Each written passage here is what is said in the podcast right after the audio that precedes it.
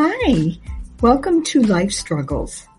On this show, we interview or just chat with people who have mental and physical health issues, addictions, relationship problems, and anything else that life may bring you as a struggle.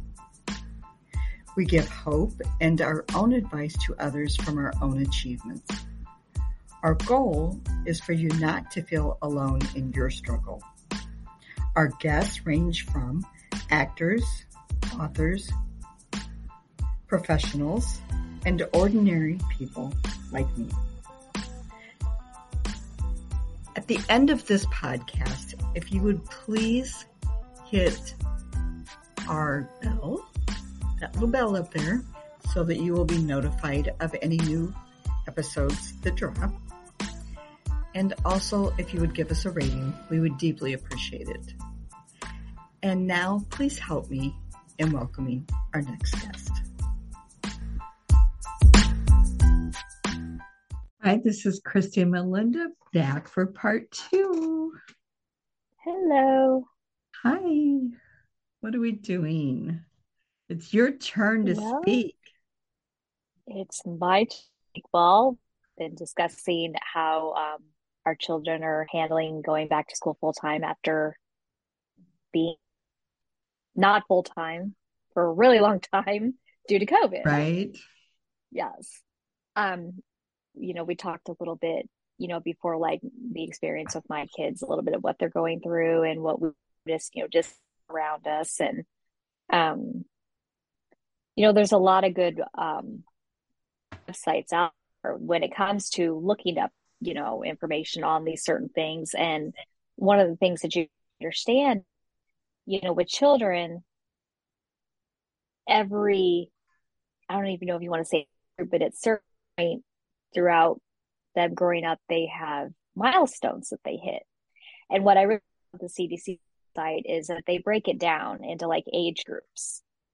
Um, so i took you know the that my young one um, who is struggling going back to school. And I kind of looked at like the milestones that she was supposed during time as far as social um, and emotional, you know, emotional guidelines and whatnot. And things I found kids six to eight was that they show more independence from their parents. Well, during time, it was home, e learning. And then when they finally, like I said, they did go back to school, but it was only time thing. So she was relying on her parents, us. Well, me most, I did most work, but as the teacher, as the one to give me gain the information from. Um, so she was here all the time. So it's kind of one thing that she missed out on as far as like, you know, those early school years. Um, you know, that's how you learn the social stuff, obviously, you know, being people other than just the people in your house. And you know, another thing is like it says you know, paying more attention to like friend teamwork. Well, she didn't have that either because she was e learning, you know, it was just her reading the assignment, reading in the work. Um, you know, once we got into that newer school year and they had the summer to prepare things situation, she did have Zoom meetings, but it wasn't, it, it, it didn't place of a classroom, a lot of the kids were kind of unruly, whether or not the parents were paying attention while the kids were in the Zooms. I know they could have been. Um, mm-hmm. It was just not, it was more stressful than anything. So she missed out on stuff. Um, and so it, it, for anybody who's, you know, listening, if they, if they want to go and look at the, you know, it's cdc.gov and it's under child development and then there's positive parenting.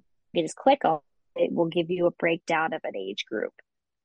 Um, you know, because so will you be able to send that link over so I can put mm-hmm. it in the show notes? Yep, I'll get right to where you and then you can put.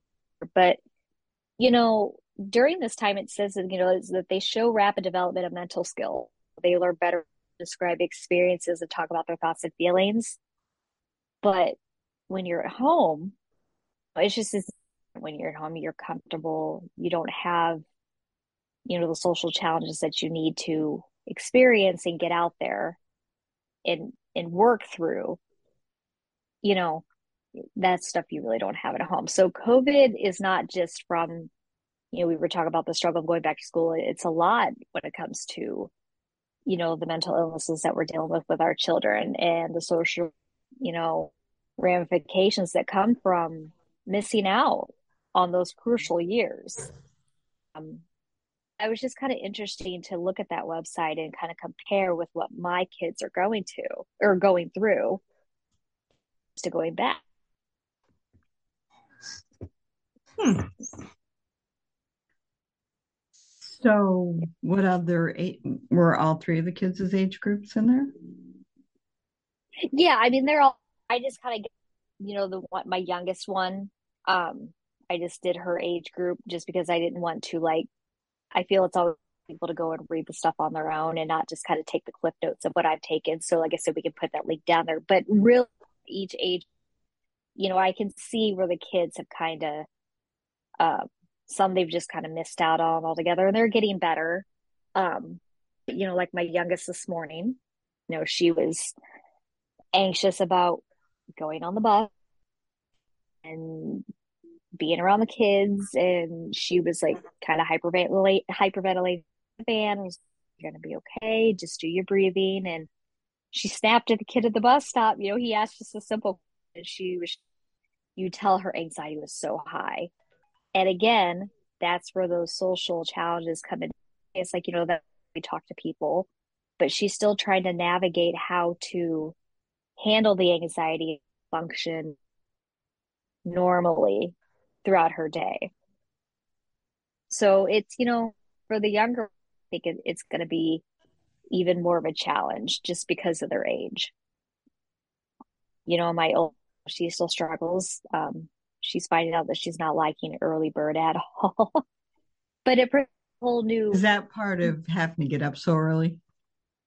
Yes. So, you know, she yeah. decided to take, you know, that extra morning, which I'm excited about, but now it's on the days when she's feeling anxiety or when she's not great. She's like, okay, I can't just sleep in, you know, because now I'm going to miss this class and now I'm going to have extra work and I'm going to see what, you know, it's all of this. So you know she she handles it better when it comes to the social you know aspect of it you know she's good at talking about her feelings and voicing her concerns and not napping as much as her her younger sister really struggles in that department. And you know eventually they will get to where they need to be uh, which is uh, the reason why i'm so thankful for the last you know year and a half or so that they've been back full time because yeah. we some catching up. So I was curious, you, but even though you're not going to say that on on here or go through the other age groups, do you think that the other two kids are right along what they're saying? That article is saying. Yeah, I mean, like, you know, with my oldest, there's a few struggles with could very well just be from anxiety in general. You know, she did have issues with anxiety before COVID. Um, was a disruptive everyday life. Um, my son, like I said, it didn't affect him really as much. If anything, like I said, it before it was it's been good for him because he was ready to go back to school and he wants to do things and um so he's right smack dab where they, he should be and where he should be. I don't know how you want to how what wording you want to use, but um all the I thought. I thought it'd be him that would be the one that, you know, would kind of, I don't know, he's surprised on that. You know, it's good. You know, I don't want to have three kids with anxiety about going back to school due to COVID, right. you know, but, um, and it may not yeah. totally be part of COVID. So I'm going to go ahead and read what I've got on anxiety in children. And you can see if any of yours have this. Mm-hmm. Um, and then, of course, I want everybody out there listening to be able to know what they are. So, when a child does not not outgrow the fears and worries that are typical in their age, or when they are there are so many fears and worries that they interfere with school, home, or play activities. The child may be diagnosed with an anxiety order disorder. So, examples of the different types of anxiety orders include this being very afraid when away from parents. So, that's separation anxiety. Mm-hmm. Do any three feel that? Not not much. You know, Ella does say that I'm her calm. So when she's having issues with anxiety and most these texts the school is calling me just to kind of talk to her, calm her down. But they do pretty well. Just kind of want to do it now. As you know, we'll call all the time. All the time. So see, when I'm there with you. Kind of that to me is kind of because what if they couldn't get a hold of you? See, I I don't I think it's more just thinks he's got a answer for me than he does from his father. um, just be, he's always just come to me with his any issues that he's got, and like I said, in most cases, like time I was with you, the phone call that I did not answer the second or third time was because he was mad at his dad. Like, you know, right. So I'm just right. gonna have to wait till I get home. But as far as like being nervous or anxious about me being from them, they do pretty good with that. Okay. So the second one is having extreme fear about a specific thing, such as dogs, insects, or going to the doctor, or some kind of phobia. Mm-hmm. My old that was the anxiety she had pre-COVID. She was petrified bees. We have carpenter bees that putz around, you know, above our back patio near the pool. And unfortunately, wasp nest somewhere. We can't find it, but there's like massive amounts of wasps, especially when we're they love water and um, love to you know around the standing water and we literally would have to like we realized this was not like the best way to go about her anxiety but my husband would like pick her up and be like you gotta go outside because we just we were just at a loss she wouldn't go out front she wouldn't walk or like literally just scared and she's not allergic or anything she just was you know with that beforehand. Yeah. Well, I don't think anybody really likes bees, you know, or yeah. wasp or like the wasp. Yeah, we could do that. But you know, she she outgrew But I remember when you guys were um in the boutique, she didn't even like she didn't like that walking stick on the window. You know, if it so, jumps, so kind of flies, insects. Yeah. Yeah. And it, she gets that from her dad because I'm I mean, like the walking sticks. Or when I went out to turn the water on the other day, there was a little um, praying mantis. It's yeah, like, there's a lot of those out front. Right there is, yeah. And so, I don't know why. Yeah, I mean, I think it's. so what about? So so like I'm remembering back when we found out that Ella was going to have to have surgery. Yeah both your younger kids were very anxious about her having surgery. Do yes. they have anxiety with going to the doctor or getting shots? Um, no, well, yeah. I mean, my youngest is still begging to get the COVID vaccine. She's like, just give me a shot in my arm. But now I have to ask. She's like, eh. My son, though, he does not like shots. Um, he was younger, he had to have um, blood drawn, and because we were doing testing to see allergies and stuff, and it was horrible. I mean, like he screamed. He was like four, and he screamed, and you was know, just terrified. This is really sad. So Ryan was just at a year old when grandma had the three grandkids for the day and the other two were like see three years older than him and four years older than him and she had made peanut butter and jelly sandwiches for lunch now ryan wasn't old and he didn't have like enough teeth to chew a sandwich yet mm-hmm. but he saw the other two you know eat, and so he kept going uh uh to grandma you know, mm-hmm. wanting some of that. And so she just broke off a little bitty piece um, mm-hmm. of, of the bread with the peanut butter on it. And she stuck it up to his mouth. So, like, he, he could have just swallowed it. It was like really tiny. But immediately right. his lips swelled out.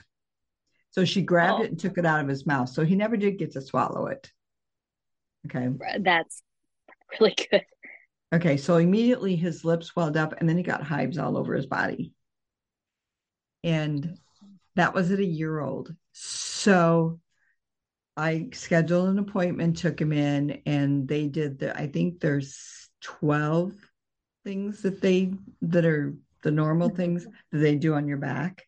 And you, there's a needle mm-hmm. for each one of those, and then they name them and stuff.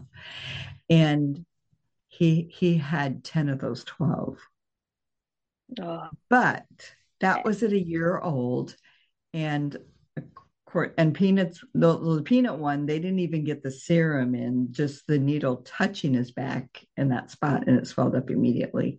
And they they usually wait oh. like 10 minutes for everything. But the doctor was sitting there and he's like whoa that peanut one just popped right up and i didn't even put anything in it.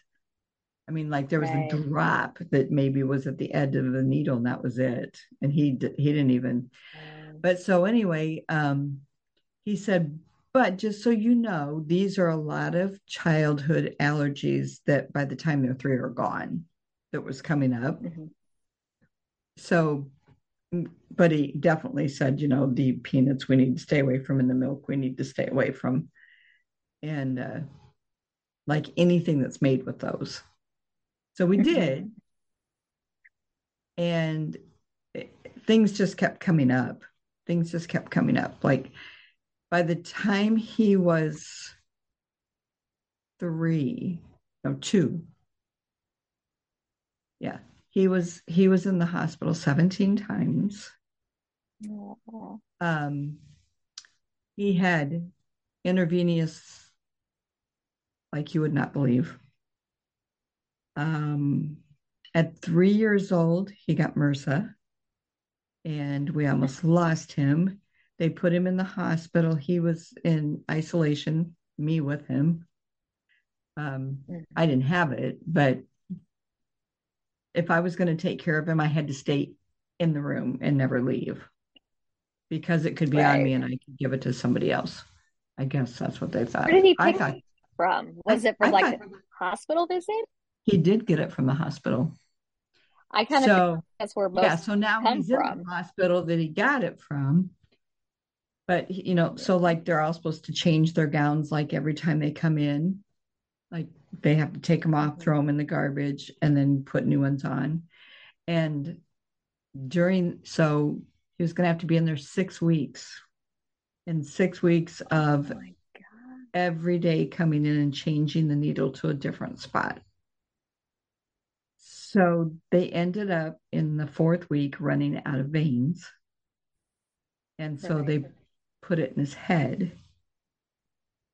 And I remember them saying, you know, we want you to hold his head because we got to be very careful that he doesn't move. And this is sad, but he was so used to being poked mm-hmm. and being told, you know, right before to hold still that when I put my hands on his head, he didn't move. When they put it in his head, tears went down my eyes. I can't imagine that pain. Right. But he felt nothing, didn't react in any way, nothing. He had that right. in for like five days because that was a really good vein. I couldn't stand looking at it hardly. And especially like when right. I put him down for the night, because I'm like, oh, it's gonna push, and and then the, and then and then they were out of the vein with that one, and so they went to the toes and the toes are a very very tender spot. They had to have them in the toes.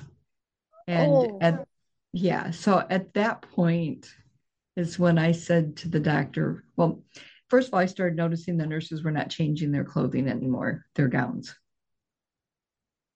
That was upsetting me because i never i never went out in the hallway but my mom and his other grandma carol um, mm-hmm. she was bringing stuff up all the time different toys, new toys that were in the box still right.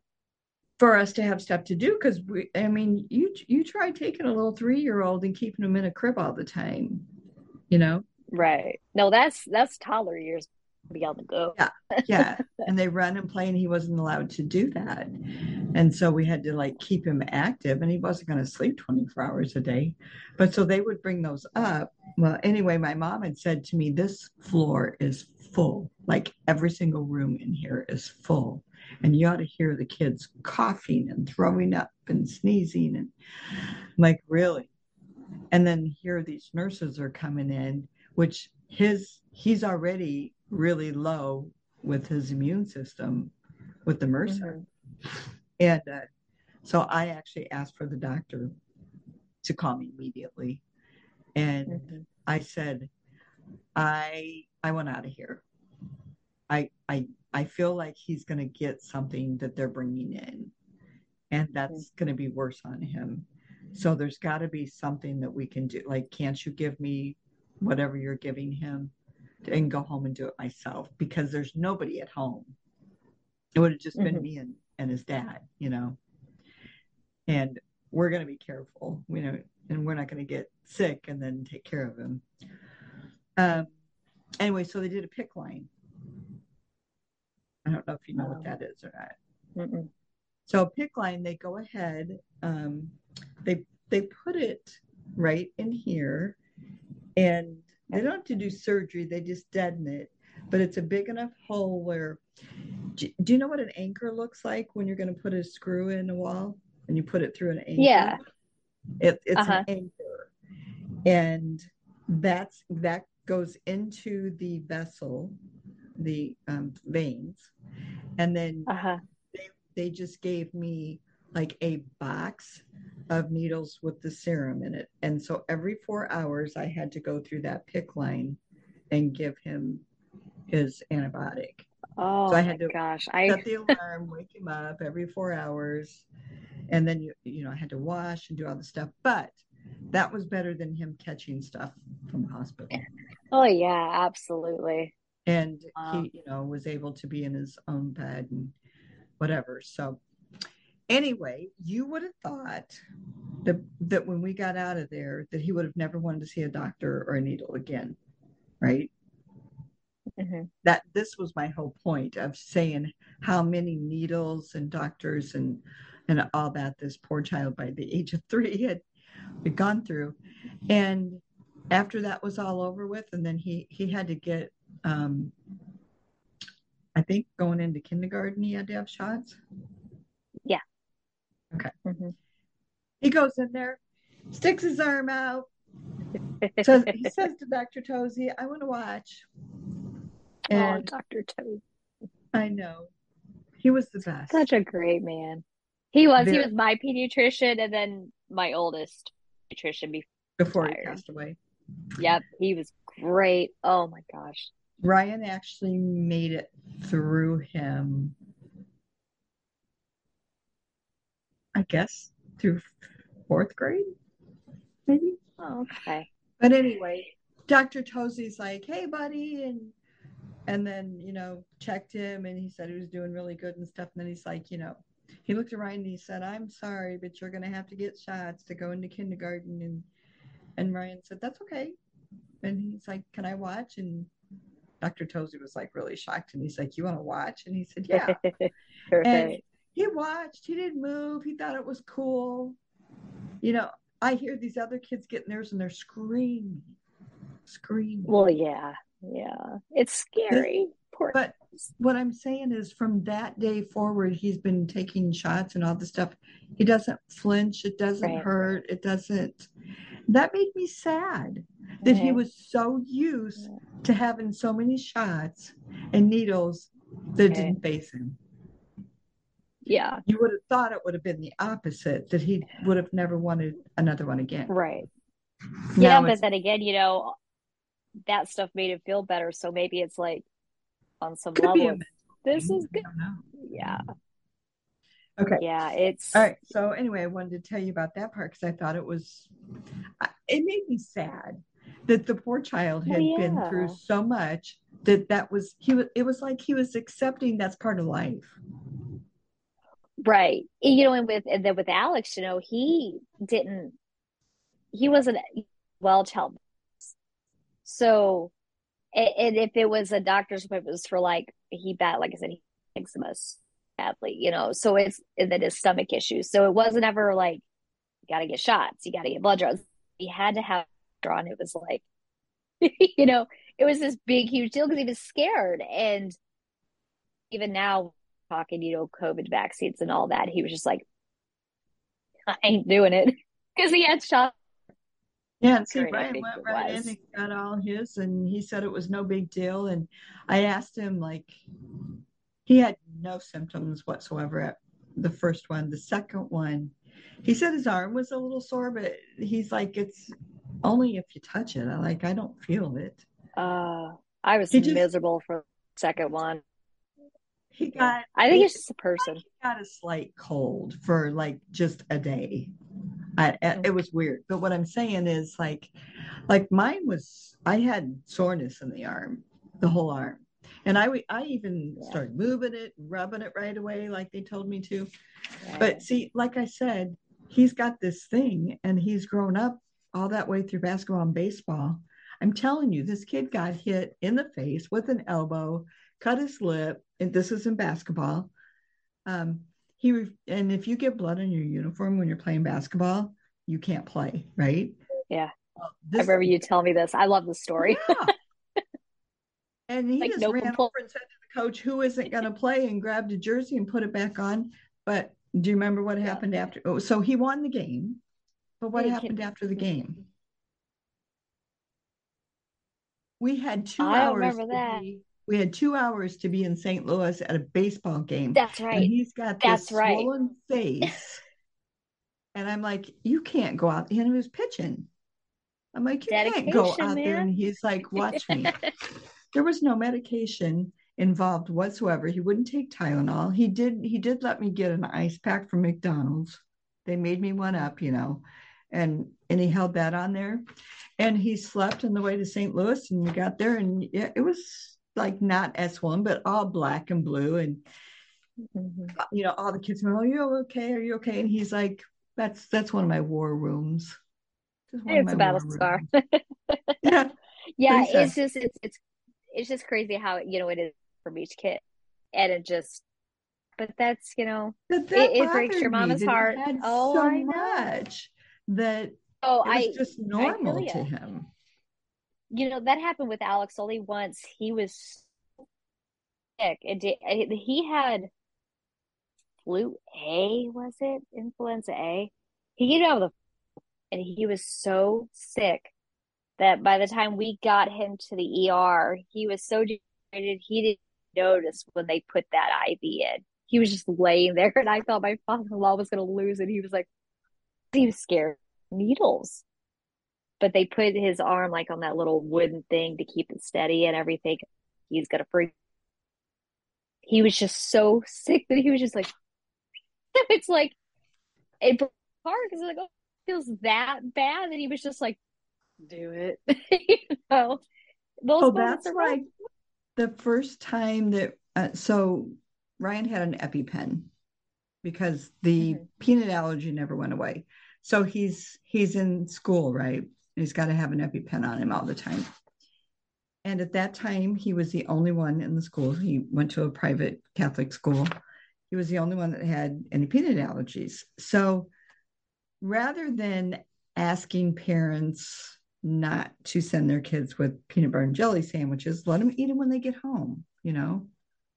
Like if they want peanut butter and jelly sandwiches that bad, they can have it as a snack when they get home that's the way I looked at it. If if there was a child in my kids' class that was highly allergic and could die, I would get rid of whatever that was. I would never take the oh, chance yeah. somebody else's kid. But that's not how it worked with them. They all said, Why should our kid suffer because he has an allergy? That's how it started out.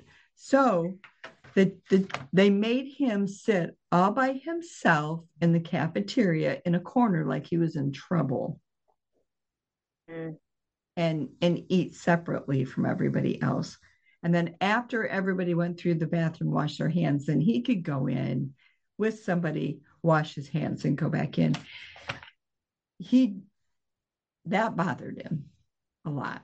Well, yeah, it's to be excluded. He was totally And, like, excluded and he felt like he was in trouble. He ne- he only told me that once though. And it took him a long time before he told me because he was never one to tattle or complain. But I went straight to the principal and I said, you know, that's mm-hmm. mean. Like, do you understand Right. separating so much that he feels like, and kids were making fun of him. So Well, yeah, but they don't when she- understand, and yeah. when she saw that part. Yeah, but we, you know, that's our job to teach kids. If if your kid came And my husband and I were just having this. Yep. yeah, if your kid comes home and says, "Hey, so and so has a peanut allergy or whatever allergy, or has Mhm. this, or they're blind, or they're deaf, or whatever it is," you teach them to not stare at them, to not bully them, to make fun of them. You know, you teach them to accept them just as they are, not. Yeah. So that's our responsibility.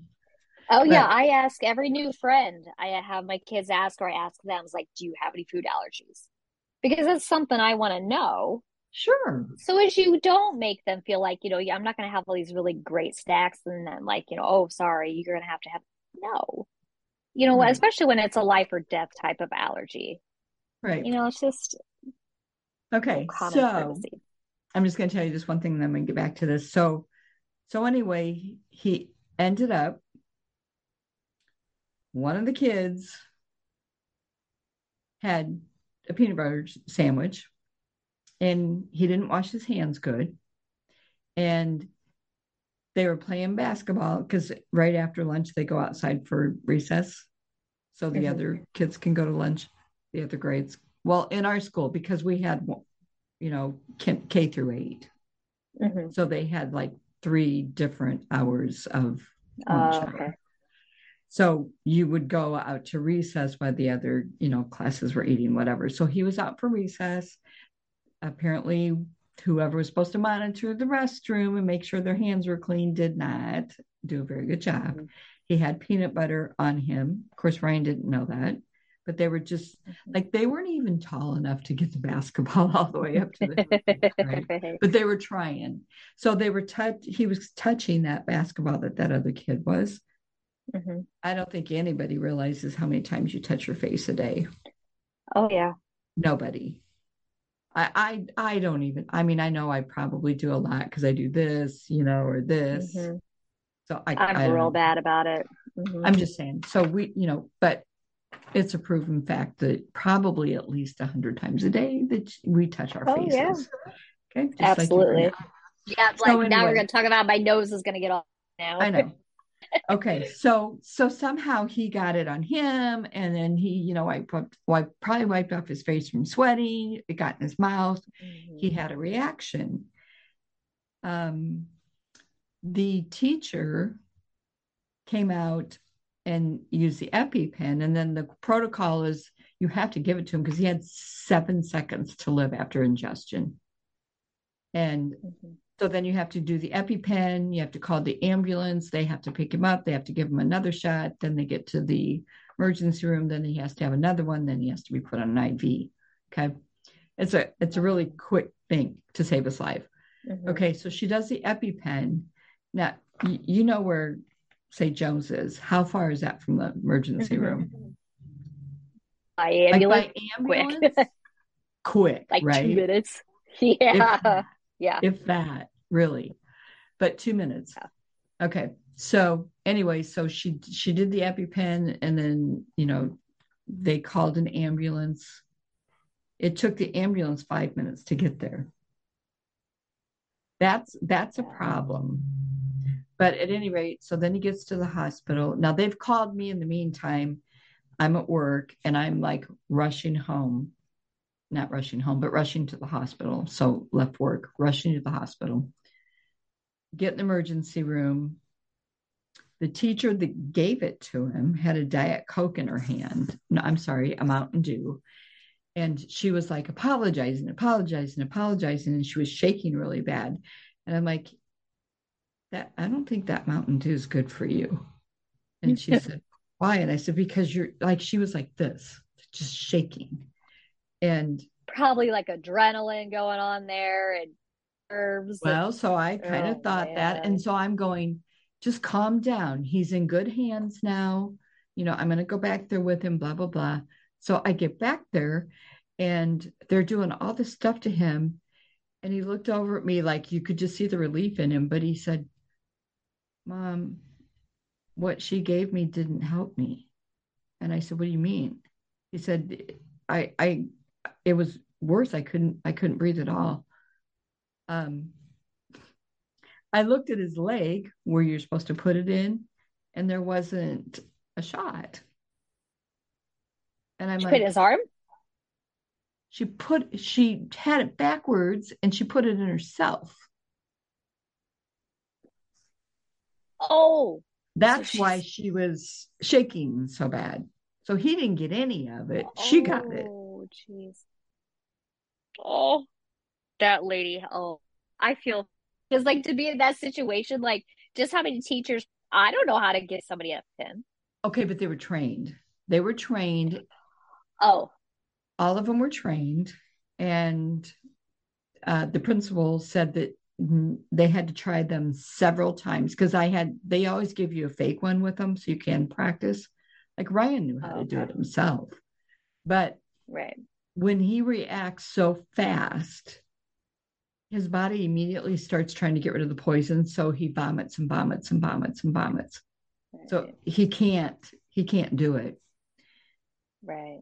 Anyway i came out there and i said to her you might want to have a doctor check you because you're probably going to have to have a medication to reverse what you got. And she goes what do you mean? And oh. i said um, so see what she did was she had it like this going like that to him but it went through uh-huh. her hand and she because she had it upside down. I would think you would feel that, or maybe they she was just not if you not if you're in a hurry and you're you're worried about doing it and stuff. And maybe she didn't. She didn't want to tell me. I don't know. I don't know. But oh. I was furious then because he could have died. Well, yeah, that's so easily. That's so insane. I went back. Yeah.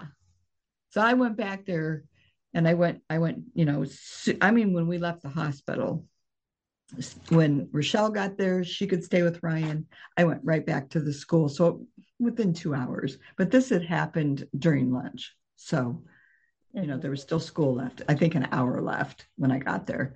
And I was so furious when I went in there and I said, You promised me that these teachers were all taught. And she said they were, and over and over again. So I made sure that I said, well, it was probably her nerves then. She was probably nervous. She's probably never done it in a real situation before. But I just wanted you right. to know that she got, and I, I, said, we can't have those kind of mistakes. So wow. I said, I, I think you need to push hard on getting the peanut butter out of the school. That's that's the only answer. And it so just so happened that the week before a child from the Christian school over on Cook died. Yeah, Ellie. Oh. Died from the from having peanut butter there at the school when he wasn't supposed to. I realized that. Ella went to that school there for a year. Yeah. A year. And so I told her, I said, he is not going to be among one of those. And I said, obviously, it's coming up more and more kids. So. I I don't think you should give the parents a choice. If their kids right. can't wait to have a peanut butter sandwich until after school, then too bad. Those parents need to be explained. We're talking about somebody's life here. Right. Right. Like I, well, I know now it's they totally do sun butter. Yep. They do sun at, but, at the but our school is the one that started that.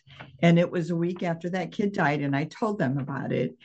And i said there's mm-hmm. there's no reason why you can't do a substitution um, or take it out completely. So i mean she fought for me and i went to the board meeting with with the school board and the teachers mm-hmm. were there and i said what if that was one of your children? Would you not would you like I'm pissed. I am pissed that there are parents out there that are arguing that their kids should not have to do without peanut butter during lunch. That's ridiculous. For yeah. but we'll because well, then that behavior continues. You know, the child's like, well, they will learn what? that behavior, and yeah, I mean, comes to someone's life, you know. I feel like I'm pretty. I mean, that's going, the bottom line. I I, yeah. I would hope I mean, I think I know your children. If you said you can't you can't have peanut butter ever again at school because mm-hmm. somebody could die, that they're not going to.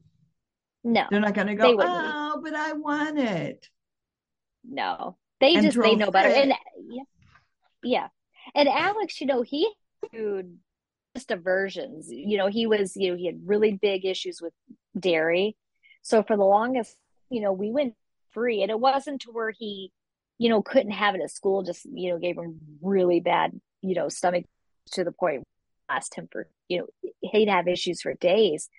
But he knows he can appreciate the, you know, on some small level what someone is going through when they can't have the food. And oh, that yeah, and his sisters understood. So yeah, so if they were like, you know, oh, we can't because of this, not a big deal. Yeah. So by the time he was in fifth grade, um, they actually did a lot. So they changed it to sun butter. Um, he's, and then they also, because they had school carnivals and stuff and cakewalks. Well, you know, people oh, would bring in, mm-hmm. they would bring in cakes and stuff from bakeries, and you you couldn't prove that there wasn't even because he couldn't even have a, you know, just a little bit a trace of. Yeah. A trace of was bad for him. Mm-hmm. Now, the trace the trace he ended up in the hospital too. So um, mm-hmm. he couldn't so he had to sit out while they did the cakewalks and he couldn't have any treats that were brought in. So I had to go back to the school board and go, is this fair for him to stand there and watch all the other kids go mm-hmm. around the cakewalk and he can't because what they can't they can't homemade brownies, homemade cake, whatever, and make sure that it's not in there. And they have to put the ingredients on the outside. That's a good idea. Okay. Well, that's what they should have been doing. And it's and every single birthday that a kid had, oh yeah, they would bring their own store bought and stuff, and then the principal would provide Ryan with something different. So mm-hmm. all that time, he was always the different kid. Right. Which I think that could have been life, a lifelong thing of his of feeling not accepted. And and he was bullied in high school. A high school, a kid threw peanut butter at his face to see if he wouldn't. Yeah. After he and that's where as parents we gotta no after this kid he didn't know even was walking around looking for a place to sit and ryan was with the basketball team they half of them they happened to you know have the same lunch and so they all sat mm-hmm. together and there was one seat there across from ryan and he saw that kid looking around didn't know him from adam and said hey you can sit here if you want to and the kid sat down and then he went oh you're the kid with the peanut butter allergy huh and ryan said yeah and he took his spoon and went Phew my hit him right in the face. Who does that?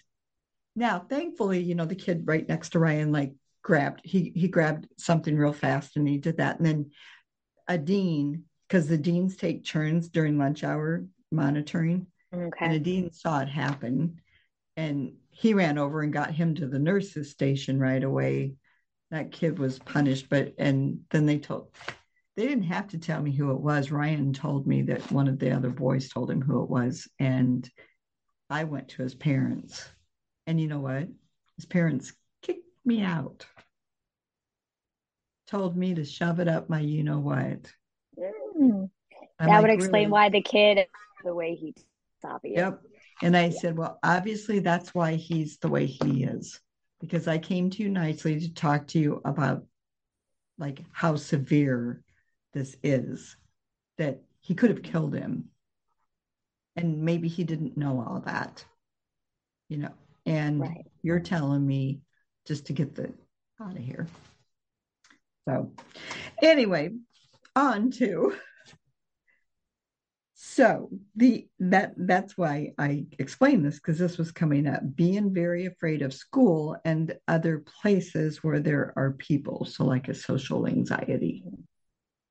Right. Do any of your kids have that? Ella, she has Ella. that. Um, okay. Now, it you know you'll hear a lot with on this, and you know she she was always just a real chill kid. So you know as she you know when she hit to be about 12 11 12 was when you know that really started you know it was in there. That darn age i don't like that age. Yeah and it's rough anyway so no, yeah like if I mean. that's why i don't like it. It's really hard on them yeah if but if we go to walmart and there's too many people she's like i'll go sit in the car she right? literally yeah well you said she'll she'll sit in the car any chance she gets so yeah Okay. So the next one is being very worried about the future and about bad things happening in general. Not so much. Um, See, I think Alex kind of is. He, you know, I think he worries about like bad things happening. Yeah. Um, but not so much about like the future. But you know, he's well, he remembers that like that's kind of future. I well, kind of yeah. I he remembers like, things that like I don't hurricane going on now in Tampa. I don't know if he does or not. Because it's a pretty. It's supposed to be one of the worst ones ever. Yeah, and, when they use the word historic, I was like, "That's not what you hear." Yeah, no, he hasn't said anything. Um, but maybe he hasn't heard about it but may not. I it, could see him if he heard about going, Mom, could could we ever have effects from that? Or what's going to well, happen actually, to people? Or yeah, no, he he has actions like that before. As you know, if that moves northwest, you know we could have remnants everywhere we raid, and, and that's actually we took that as a learning experience after um,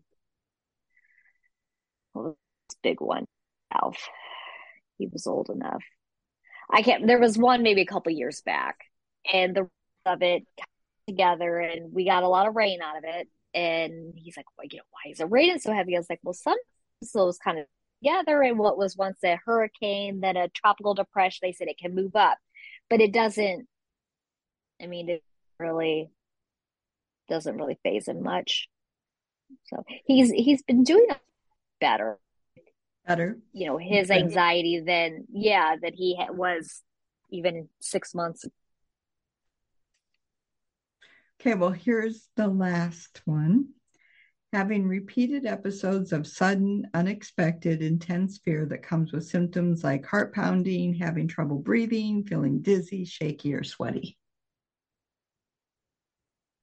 ella you described yeah she and her it gets high, she she borderlines panic attack. Um, right, and so all these are either associated with general anxiety disorders or panic disorders. Mm-hmm. It's so diagnosed with generalized like anxiety. Yeah. Yeah. Yeah. Yeah. So anxiety yeah. may present as fear or worry, but can also make children irritable and angry she's I can tell. I mean, by now it's just it's written so plainly on her face, but it's snippy with me, and usually she doesn't. And I'm like, okay, okay you're feeling rough. okay. Anxiety symptoms can also include trouble sleeping, mm-hmm. as well as physical symptoms like fatigue, headaches, or stomach aches. And you guys have had a lot of stomach aches. Yes. That's why I brought that up all of them. Yeah, she also um, said there's something going around yeah. school, right? Yeah, we've got hubby bug going on here. Um, like I said, Alex and Jennifer they were out yesterday, and Ella she was today feeling icky Sunday night into yesterday, but she ended up going at like o'clock. She first couple hours, but until she was feeling well enough. But yeah, it's yeah. I know a lot of times anxiety, it presents a lot like stomach aches or it gives you stomach ache. And um, for when I was younger, before we realized, you know, he had the food aversions, we were trying to figure out, you know, exactly what was going on. Was it anxiety or worry? But Jennifer's her classic case. You know, she'll wake up and she's nervous about school. Oh, my stomach hurts. I don't feel good. Well, eat something. And then we'll give you some water. And then we'll give you a ginger chew because that uh, the Dram honey lemon ginger chews. They don't taste great, but they help like with the nausea stomach and they're natural. So I don't mind giving her one, but and then she usually does okay. So I'm curious so, yeah. then. So we're taking Alex out of the picture, then he he doesn't really have anxiety. No, I mean he's like he's just got his focus on so many things he wants to I don't even think he has time for anxiety. Like he's wanting to try out for the basketball team at the junior high. Mm-hmm. And he's all about how to play poker. Like I've played so many hands of Texas Hold'em in the last three days that my head's gonna explode. but so he's just he's he's doing his thing. You know, he's he's grown up, mature. He's handled pretty good, but you know, so Ella's doing better. Jennifer, like, is she going to start being that way? I I hope that this is just a transition thing, like we were discussing, because yeah, did miss, you know, her second and third grade, you know, good amount of her third grade year. That's huge, and it is huge. And then you're trans transferring into a school that instead of it's just one level, it's three levels, and you got to go up to the floor. It just so much so much anxiety now. She's getting better about going to, you know, I kind of had to sit her down, but like, you know, hey, you know, part of growing up and getting a little bit older means that sometimes we're just going to have to deal with we don't like and deal with situations that we're not exactly fond of. I said, but we can't, you know, let those situations. And I said, you know, if you're not up for talking with anybody, just answer your questions has to be done. So like that's kind of I'm putting it in her ball in her court, so to say, like, you know, can do this.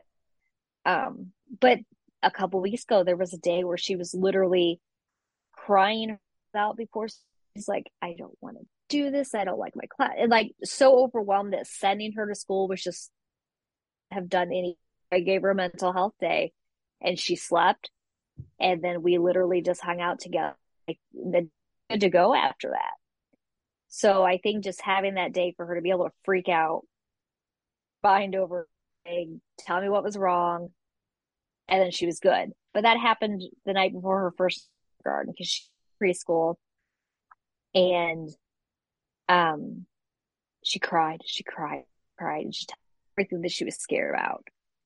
And she had just turned five, five, no, just turned six. I think she was later. Anyway, she's hmm. young, but literally up the next and off to school, she went no issues. So, you know, I just gave her the because I don't know how much she was going to retain, as upset as she was, and she just she was inconsistent. So I'm like, you know what? It's not worth that stress putting her through it and sending her to school. And I think like mental health days, I think that's a new thing here in Illinois where you know, you now have I request Ella's absences online through Skyward, which is really nice. And one of the options is mental day. Yeah, so well, you know what? That's that's all good and nice and everything, except why the heck doesn't Illinois start having real help for him and not make it so hard? Um, and we I'm need the funding well, they they got everybody broke. The state's broke. Yeah. But mm-hmm. okay, but they would have been okay. Like like they closed all the state hospitals down. So we have mm-hmm. so many people running around that need that help that don't get it. And then there's what? Right. There's three hospitals. There's one in Chicago, one in Peoria, Springfield. In Springfield. And but your limit is two weeks. you know, if there's like Yeah, I think in Peoria, I think it's it was like three. so if mm-hmm. it's it's three days if you put yourself in, it's two weeks if a Okay. psychiatrist puts you in. Gotcha. And Yeah. unfortunately, I come by that because of my mother-in-law. So, so Right. that's how I know. Well, you know, sure. it's it did Peoria did get um there's some sort of thing that if I heard correctly is going to be opening up that can house more it's for young adults and teens. Um but yes, um state hospitals closed and I think that was just more because of the movement away from quote unquote state run hospitals or asylums. Um, was actually this book that had, um, called Asylum Light. I'll probably get it out and read it again, but it literally had everything to do with Zeller, um, or and the state hospital. And even though the hospitals were great, there used to be a ton. I mean, from like Joliet, That's what I'm saying. Why are they concentrating on Zeller when they were all over the state? Well, I I think it was just more about him, you know, and the whole history of the the the state hospital he had a in.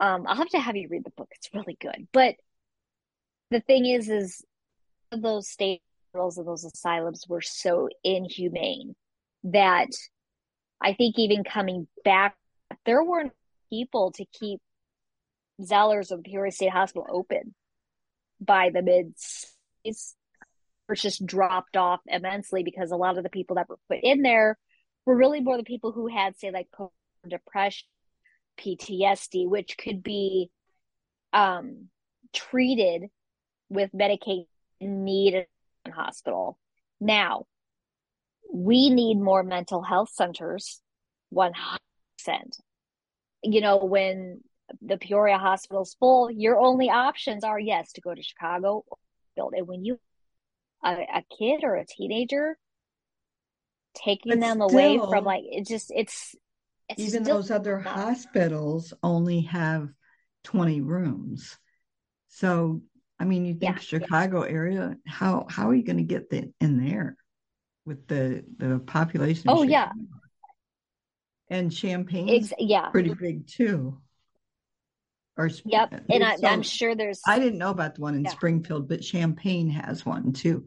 And actually, the Champaign may, one, maybe can- it is Champaign I know it's South yeah, Champaign. Yeah. Champaign's the other one that um, we had to go to when Peoria was full. So yeah it's you know all of those cities are just so that yeah uh, there there should be mental health facilities for all ages I- i'd say it'd be nice to have something no more than a 30 mile radius from any point because right, it's so important these days. And if we're going to focus on any in the future from say just even now, it's from the end of this podcast on, it's fun mental health. Um getting the help for those who need it. I mean, you just you know, it's oh, it's just it's such a need and the fact that hardly any is it blows my mind. If you've got a hospital in your city, you should have a mental office either within that hospital or as a branch off. Because because why not? If I you know just our, I mean, our town used two years ago. They had, they had the whole fourth floor. now that half that hospital is closed. There's it's no not baby even con- well, it's not even considered a hospital anymore. It's Yeah, it's actually like there's no baby the floor. No, because it's considered now um just like the OSF center. So it it's that's it's not considered a hospital anymore. Yeah, it's it's crazy. I mean, our ER Actually, they did a, a add great one- reputation. Yeah, which they completely changed everybody that works there and and it's not even like it's more of a prompt care the emergency room is they don't do yes. they don't do any kind of surgeries or anything like that. They don't have surgeries. They can they can do stitches yes. or something like that. They don't they don't set breaks. You you they'll wrap them and you got to go to a specialist. That's crazy. Now i know when ella one of the many times she dislocated her knee we were able to go and i don't even know if they it wasn't even the itself and where that diagnostic center is on the front part uh across from the fountain and we were have an MRI done on her knee there, which kind of surprised me. I figured it was gonna have to, you know, be How and they were actually able that? to do that a year ago this November. So that was right about the time that Unity Point was taken over Pekins. It was right yeah, that about that sense. point. Yeah. Just, you know, for a city of our size, between that and the fact that we literally have like I think we have like one OBGYN in this town. And you wonder why so many people do we have two now? Okay. It's just it, it makes you wonder like how how people are even able to can't even drive or get out of the like how are people getting access to just the basic of care and, you know with when we were trying to get, you know, Ella in to see a counselor, it, it was unfortunate. The person was seeing beforehand for her bee phobia, that um, she was like 27. She was she passed. So Ella had like a really hard struggle with that because it's like, you know, the she was used to it. All of a sudden she's gone, but it, it took over a month. Yeah, it took over a month for a thing Speaking of that, and I'm like, it's just it, it's crazy. Just a minute, you're breaking up. Oh, okay. But I'm looking something up for you because I meant to tell you about it, just in case. Okay. Um, if Ella has some stuff during off hours or in between mm-hmm long appointments or whatever, um, you can call Better Me. Better Me. It's called Better Me. Better Me. Okay. Uh, you can actually install the app Better Me. And oh, because you know she's 14 and she'd rather probably deal with an app. and and what they do is well they they'll do a Zoom call but it's 24 7. Okay. Um, let me see what it costs or if it does. Typically, a year's worth of access to the Better Me app costs 240 or you can pay $20 a month. So 240 a year for a month. You know, so that's you, not bad you considering do what a membership and then they have 24/7 service. Oh, okay. And when you consider Go ahead. Well, what I was going to say was they've got um it's a behavioral health care app and but it's holistic. So they don't yeah, they don't give out medications. Huh? Mm-hmm. That's kind of up our alley. I mean, well, yeah. obviously we're she's on medication because she needs it. But right. to get that kind of help in addition, I feel it's just even more beneficial. Yeah, so I just wanted you to know that that's out there in case in between times. Okay, um, that's good to know. We use the Headspace app, but that's more for needs. like the calming when you have an anxiety as opposed to just needing to talk to somebody because they have the breathing and they have you know the sos where you need um if you need something like right away you know you can do that so um Did you know that there's, oh my gosh, they are coming up with a name for everything, making it into a disorder. Okay. And I'm going to do a podcast all on my own about seasonal disorders. Oh, yeah. But seasonal can be, it doesn't have to be like winter, fall, spring, summer. Those are seasons. Mm-hmm. But seasonal could be like right now, Steve and I are going through the empty nest syndrome. Yeah. That's that's seasonal. That's a seasonal thing. Yeah. You know. Mm-hmm. Um, I get cabin super bad winter. Which I can't believe because you like winter, but yes. Um, and oh so... no, I fall. I love fall. I could do without like I'll take snow on Christmas, but at, at like seventy degrees in fall. okay, so listen to this. I think we can all agree maintaining healthy habits is hard work between social calendars, stressful jobs, and not getting enough sleep, which is the number one thing that's causing a lot of problems is not getting enough sleep or the right kind of sleep now. Um, Ella's miserable. She doesn't sleep well at all. And and that could be stress too. Is she, have you tried to have her like listen to any podcasts that are like that one that's calm or Sleep Cove? Sleep Cove's uh, amazing. No. We, I mean, we do the Headspace because they have the sleep stories. Knock me out. This isn't but... a sleep story though. This actually talks you through deep breathing from your head mm-hmm. to your neck to your shoulders, and then goes all the way before they get well on me.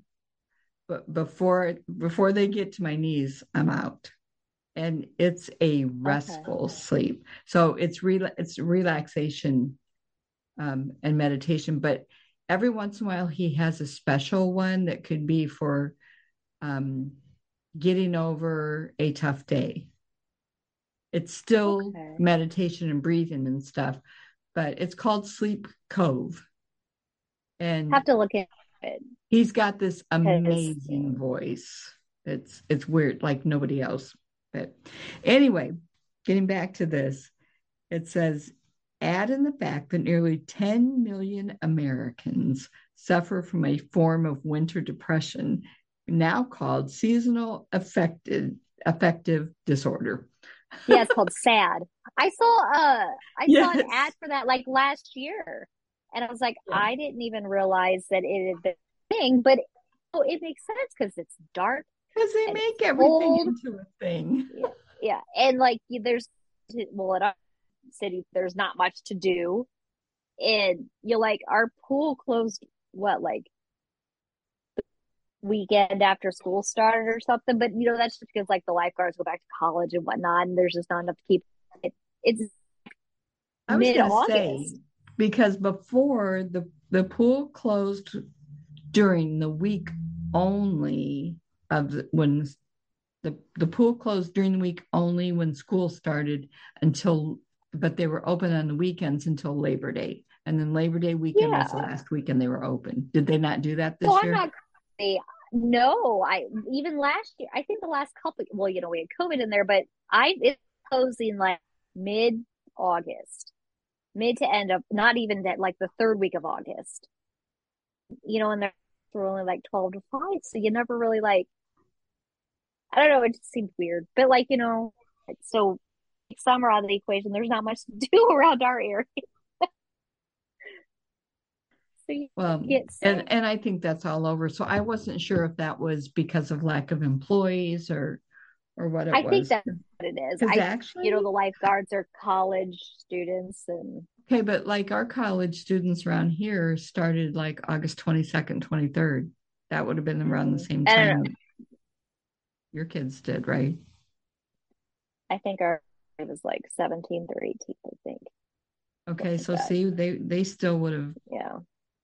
But that that wouldn't be able to cover the weekends. But now, all the years that I was going when Ryan was growing up, the lifeguards were high school age, not college.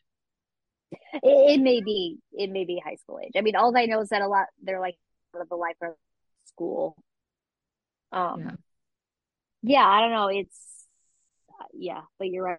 Yeah, there's a there's a symptom and a name for everything, and in, in this day and age, there's probably a pill for everything too. Oh, that's another podcast because I've learned a whole lot about a whole, whole bunch of medications. But anyway, so did you have one more article to share with us before we end this one? uh, no, I did have the UNICEF earlier, which is just unicef.org. That's U N I C E F, um, and CDC. Uh, but I think probably by now, you know, everybody's familiar with the CDC website, um, because I it was like on every COVID commercial we've ever seen for the last like two and a half years. But um, If you watch TV, there's there's like a very, very big percentage of people that watch regular TV anymore. Like yeah, you can I go to Paramount and you can watch every daytime, whatever nighttime show you want that would be on my TV. new right, my new love is the Friendly TV. What is it? It's it? F R N D L Y friendly. And it's an it's an app and it's like six a month. But How I much? get to watch I think it's like six ninety nine a month for like your basic. But they have I Dream of Jeannie, they have Bewitched, and they have like Andy Griffith, all the stuff. And I think every now and then think has those. So they- so yeah, I don't know, like it's but it's live TV. Just something I'm watching live TV. I miss live TV. You know, like even with the commercials in there, like nowadays, you know, I don't know, there's something about rushing to the bathroom and grabbing your snacks and hauling your butt back to the couch. It's exciting for me, but no, there was I I think I got it last year for our Hallmark, you know, the number podcast. hmm Um, because I think it was like cheaper than the Hallmark thing because I was paying this money for Hallmarks all the stuff and I they had all the Hallmark extra crap that I didn't want. Um, so I just needed the regular channel that had, you know, the the channels that had all the older shows on them that they were showing and whatnot. It has my American Pickers on there and you know all the stuff I just you know go I think that's about wherever. the only thing I'm looking forward to in December is the Hallmark movies again that we can watch and discuss. I did pull um some of my Christmas pajamas from the basement today as I was on the for thing to get warm with like I got warm and then I was fine for the rest of the day and then I was like sweating today. Yeah. which is why you're in a Sherpa and I'm like, you know, it's kind of funny. I got my always forever t-shirt on, seeing as how we're discussing, you know, anxiety. look what I had because I turned off the air and the heat. So it was really cold in here when I came in, but I'm I'm Well, comfortable. usually, yeah, well, you know, my husband, he's on a business trip and he I hard at times, so usually he's the one who's either getting up and opening the windows if it's too hot in the house or closing. Well, he here, so I had a couple of the windows open in the house last night, and I woke up this morning didn't have the heat. It was almost six Freezing degrees in the house. I was like, floors. yeah, so it's like 62 degrees, and the poor dogs are cold at the touch. Jennifer snuck in at some point during the night, and she's cold at the touch. I was like, I am failing here as a parent, but everyone was sleeping getting out of that bed, I was like, crap, I'm getting my. So I got my old granny plaid long comfy jammies that are right now, man. I'm gonna throw those bad boys on when they get out Haven't of you the dryer. haven't you tried your kitsch one yet? Yes. I sleep in it. Does it keep you It needs warm? washed. Oh, well, it does, but it's like Alex tried snuggling up against me out with me the other. What is this? And I said, "You keep your hands off it. It's mine." but it's so nice, comfy. It's I need to wash it, so I had to get my granny ones out. But my it was funny. I can stand. So when I did it, I crouched down to like the heels of like the balls of my feet, and I look like a little tent. I know. But yeah, my husband's like, "What are you doing?" "You're so weird." I'm like, "Thank you." You know what? I taught, I know I felt funny when I put it on Instagram, but I talked to Kitsch about it because I'm like, it's Mhm. huge. And they said Yeah. th- there's a reason for that. And that that is so that when you roll back and forth, you don't get caught up in anything. It makes sense. Yeah, it is. It's so comfy. I I love it. So it's um yeah, it's gonna get it needs wash, but yeah, I wherever my, my ankles were exposed, and I was like, damn, it's cold. I know. So So with that being said, if anybody out there is listening, um, if if you want to go to Kitsch, Kitsch, mykitsch.com, there's a lot of different things you can buy off there. And my code for that, so you get 15% off, is Christy Collier 15. And you can put that in when you check out. it's fantastic stuff. That's I a mean, non-paid the ad. yeah, the pillowcase behind me. Even you know, the husband's like, I like this pillowcase. And when I, I played love the pillow our last order, I had to get one for him. And I was like, well, you're getting a pink one because it's got a match for the one now. And then No, I I got the Stranger in Thing here. one. I Yeah, yeah. Yep. I got my Stranger one. I got is over here somewhere. Oh yeah, here. Stranger There you Thing mask. I mean, like everybody, like it's good stuff. Good stuff. Yeah. I ha- I had quite a few sales in that today. So, okay, That's well, awesome. let's end this. And I just want you to know that I'm really proud of you because as awful as you felt when you were going to start this, you've done an amazing job. Um, Thank you. it never ceases to amaze me that if you and I get together, you feel a little bit better. Yeah. So, it- so it's sometimes I think me. it's just, you know, it takes you out of everything else that's going on. You know what I'm right. saying? Little, it's a distraction. Well, yeah, with my panic disorder, you know, with the husband being gone, you know, there is that level of stress and anxiety that comes in it. It does Which make with it, all that can bring your immune system down. yeah. And so, but he's he'll be back tomorrow night, provided Chicago gets him here. Lord, because that never works out in his favor ever. So we'll see. He's supposed to be back nine-ish, so we'll see. So Well, you've done a good job. You're doing a good job. So we will talk next time. And I guess it'll have to be a surprise to everybody what we're going to talk about. Ah, But we're glad to Yeah. have you back. thank you. I'm happy to be back. Okay. We'll talk to you soon. And that's another wrap. Thank you, all of my listeners, for listening to not just this podcast, but going back and listening to the beginning and all the way through. One of the ways that I suggest you do that, this is just what I do because there's a lot of people that I follow with their podcast. I'm a big person on supporting other podcasters. And today that seems like it's just more the popular thing to do than to sit and watch movies or or whatever. There's so many things you can learn out there. So for me, I usually put one on. I go to Spotify and I choose one that's longer and I play it while I'm driving somewhere. So that's just a suggestion.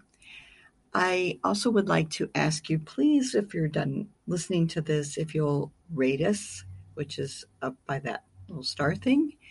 And also, if you would hit that bell button up there, and that will notify you then every time we drop a new episode.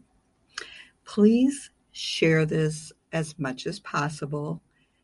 These podcasts are to help other people to not only get hope, but also to maybe listen to some of the ways that these struggles were conquered and maybe they can try them.